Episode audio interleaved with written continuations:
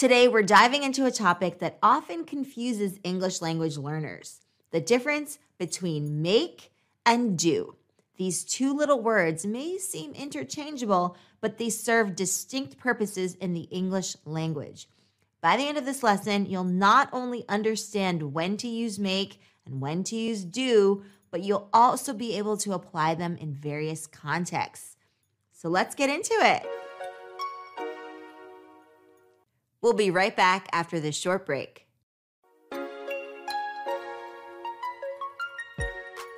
First off, let's break down the basic differences between make and do.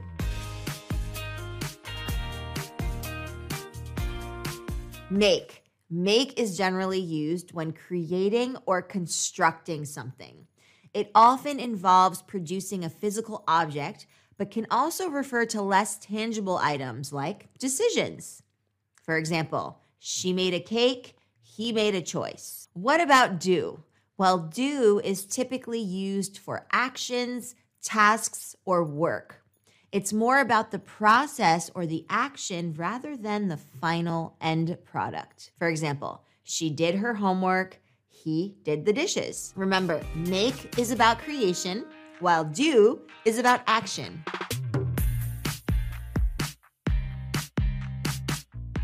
Let's dive deeper into make. So, when we think of make, it's helpful to envision bringing something new into existence. This can be as concrete as whipping up a batch of cookies, yum, or as abstract as making plans for the weekend. The act of making often involves a degree of creativity or initiative. It's not just about the physical act, it's about the intention behind it. For instance, when someone says they made a friend, the implication is that they've established a new friendship or relationship, which is a creative social construct, not a tangible product. Now, on the flip side, do is the go to verb for general activities and tasks, especially those that are routine or procedural. It's the verb that we lean on for activities that don't necessarily produce something new, but are more about completing a task or engaging in an action. Do is incredibly versatile, covering everything from doing a dance, which is performing an action, to doing time, a colloquial way of saying serving a prison sentence. It's about the undertaking and the effort, regardless of whether there's a final product to show for it.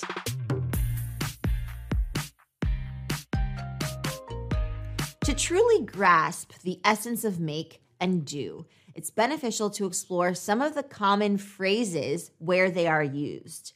These phrases, often referred to as collocations, are fixed expressions where make and do appear with specific nouns.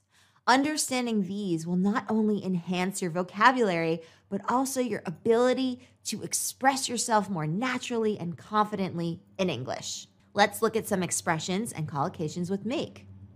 The verb make is often part of phrases that involve forming, creating, or shaping something. It's about bringing something into existence or causing something to happen. Make a decision. This implies a process of considering various factors before arriving at a conclusion. It's about forming a choice in your mind. Make a mistake. Here, make is used to indicate the creation of an error. It's a way of saying that an incorrect action or judgment has been produced. Make an effort. Effort is not something that you can touch or see, but it's something that you can create within yourself. It's about exerting energy towards a goal. Make money. Money itself isn't made unless you're minting it. But this phrase is about generating wealth or earning income. Now let's look at some expressions with do. Conversely, do is associated with performing tasks, taking action, or engaging in activities. It's less about what is being created and more about what is being executed. Do your best. This phrase emphasizes the action of trying as hard as possible putting in max effort. Do the laundry, a very practical example where Do is about performing a series of tasks to achieve an outcome for your clean clothes. I wish I had a robot to do my laundry. Do someone a favor. This is about carrying out an action that helps somebody else. It's an act of service rather than creation. Do the shopping. Again, I would love a robot to help me do the shopping. So, similar to laundry, shopping involves a series of actions such as selecting, purchasing, and bringing home goods. In each of these phrases, make and do are paired with nouns to express a wide range of activities and creations. They show the breadth of situations in which these verbs are used, from the mundane to the complex. By familiarizing yourself with these expressions, you'll start to notice patterns and feel more confident in your ability to choose the right verb for the right situation. So I highly recommend you taking the time to learn these.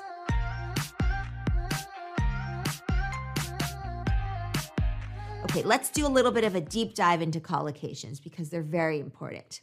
Collocations are like the secret sauce of language fluency. They are words that tend to be used together regularly, that frequently appear together in chunks, forming a combination that sounds just right to native English speakers. Understanding collocations with make and do will not only boost your linguistic accuracy, but also your confidence in using English in everyday situations, be they at work or at home. So let's delve into some of these collocations and understand why they work the way they do. Knowing these can help you decide whether to use make or do. First up, collocations with make. Make pairs with nouns to form actions related to creation, construction, and formulation. Here are some nuanced examples. Make a difference. This phrase suggests that one's actions can create a significant change or impact. It's about the ability to produce an effect or an outcome. Make friends. Here, make refers to the process of creating bonds or relationships. It's not about physically crafting something, but about developing connections. Make a list. This is about constructing a sequence of items, often written down. It's the act of creating an organized compilation. Make peace. To make peace is to create a state of tranquility or resolve conflict. It's about forging a new situation of harmony. Make a point. When you make a point, you're creating a clear and persuasive argument or statement. Make a choice. This implies the action of selecting an option or deciding between alternatives, essentially creating a decision. We'll be right back after this short break. Make a complaint. To make a complaint is to create a formal expression of dissatisfaction. Make a toast.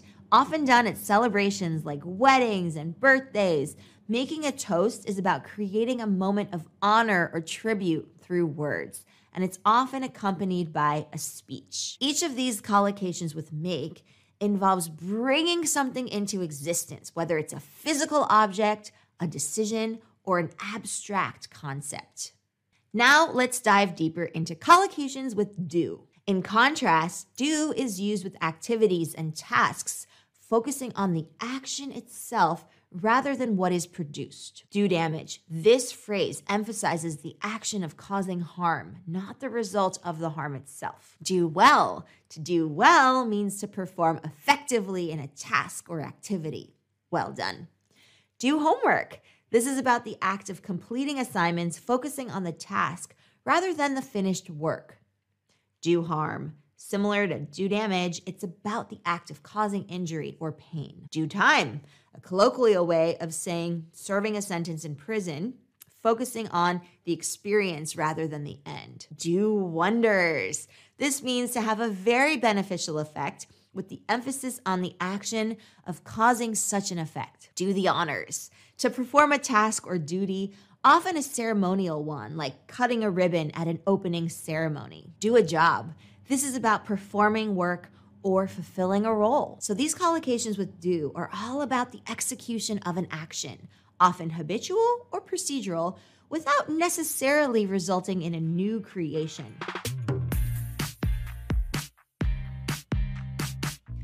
Understanding collocations is crucial because they help you sound more natural and idiomatic in your speech. They are the building blocks of expressive and effective communication. Native L1 speakers use these combinations without much thought. But for learners, they can be a key to unlocking a more advanced level of language proficiency. Moreover, collocations can be peculiar and sometimes defy logical patterns, which is why they can be challenging for English learners. For example, why do we say to make the bed when we're not actually constructing the bed? Well, it's because some collocations are based on historical usage and have become fixed in the English language over time. By mastering these collocations with make and with do, you'll be able to express complex ideas more succinctly.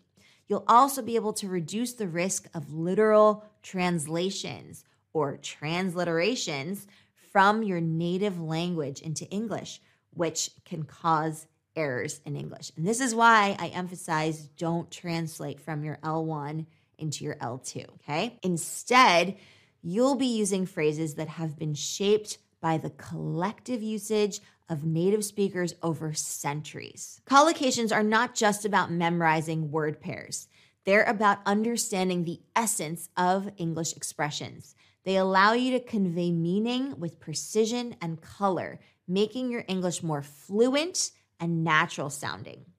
So, as you go about learning these phrases, remember that you're not just learning language, you're learning culture, history, and the art of expression. So, the key takeaway here is that make often collocates with words that signify creating or producing, while do collocates with words that signify tasks or actions.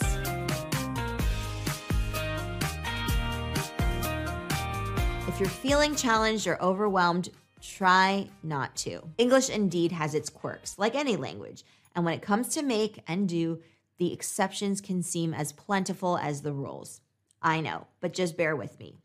These exceptions often stem from historical usages that have crystallized into idiomatic expressions over time. For instance, like we said about the make the bed example, this phrase, make the bed, doesn't involve constructing a bed from scratch, right? But rather it refers to the act of arranging the bed neatly, putting the sheets in order, making it look nice and comfy and presentable.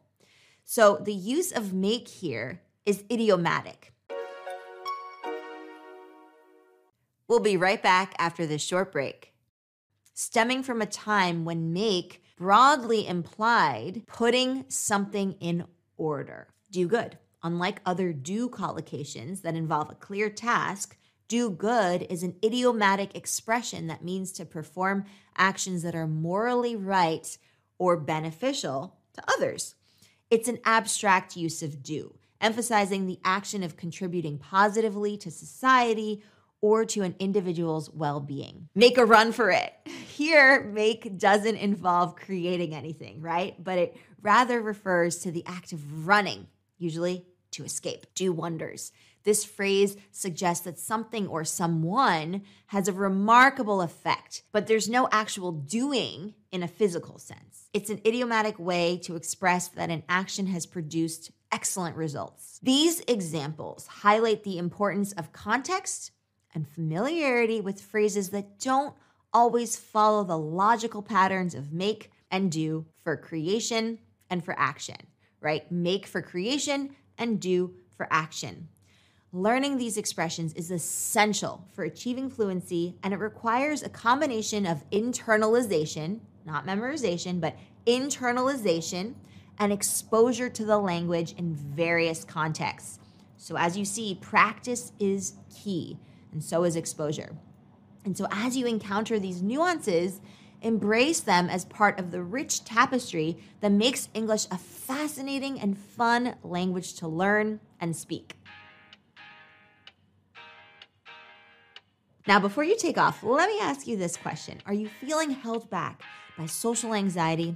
Do you want to boost your career and elevate your social game in every type of context that you encounter in English? If so, then I invite you to dive into our immersive group coaching program where we tackle these types of challenges head on. They're a great way for you to practice your newly learned strategies and collocations and skills in English.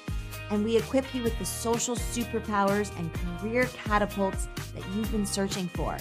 This is your solution. So you can think of it as a personal think tank for you, where you get tailored advice that fits you just right. It's a space where your career questions and your social fluency inquiries meet their answers, and where you can make meaningful connections with people who are leveling up like you. If you're interested, then you can sign up for our group coaching program by going to academy.explearning.co and you can sign up for our Executive Communication Lab group coaching program. And for those of you who would prefer something a little bit more low key, then there's our amazing community for a self guided yet fully supported journey. The Explearning Academy plan is your gateway. It's not your average network or your average community. It's more like the family that you choose for your professional life and for your social fluency. It's a place where you can swap stories, make friends, practice your English, share wins, and maybe even find your next big opportunity. It's about connecting with people who get it because they're right there with you.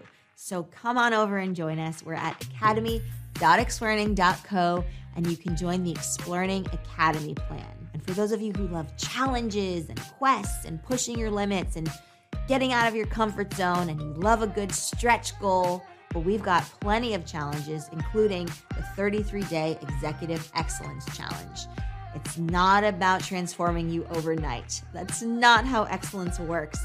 It's rather about taking small daily steps that add up to big leaps in how you lead and how you succeed. So, if that sounds like your kind of challenge, then let's get you signed up. That's available to you as soon as you join either paid plan, either the Executive Communication Lab Group Coaching Plan or the Explearning Academy Plan. So, if you're ready to take things further, I am right there with you.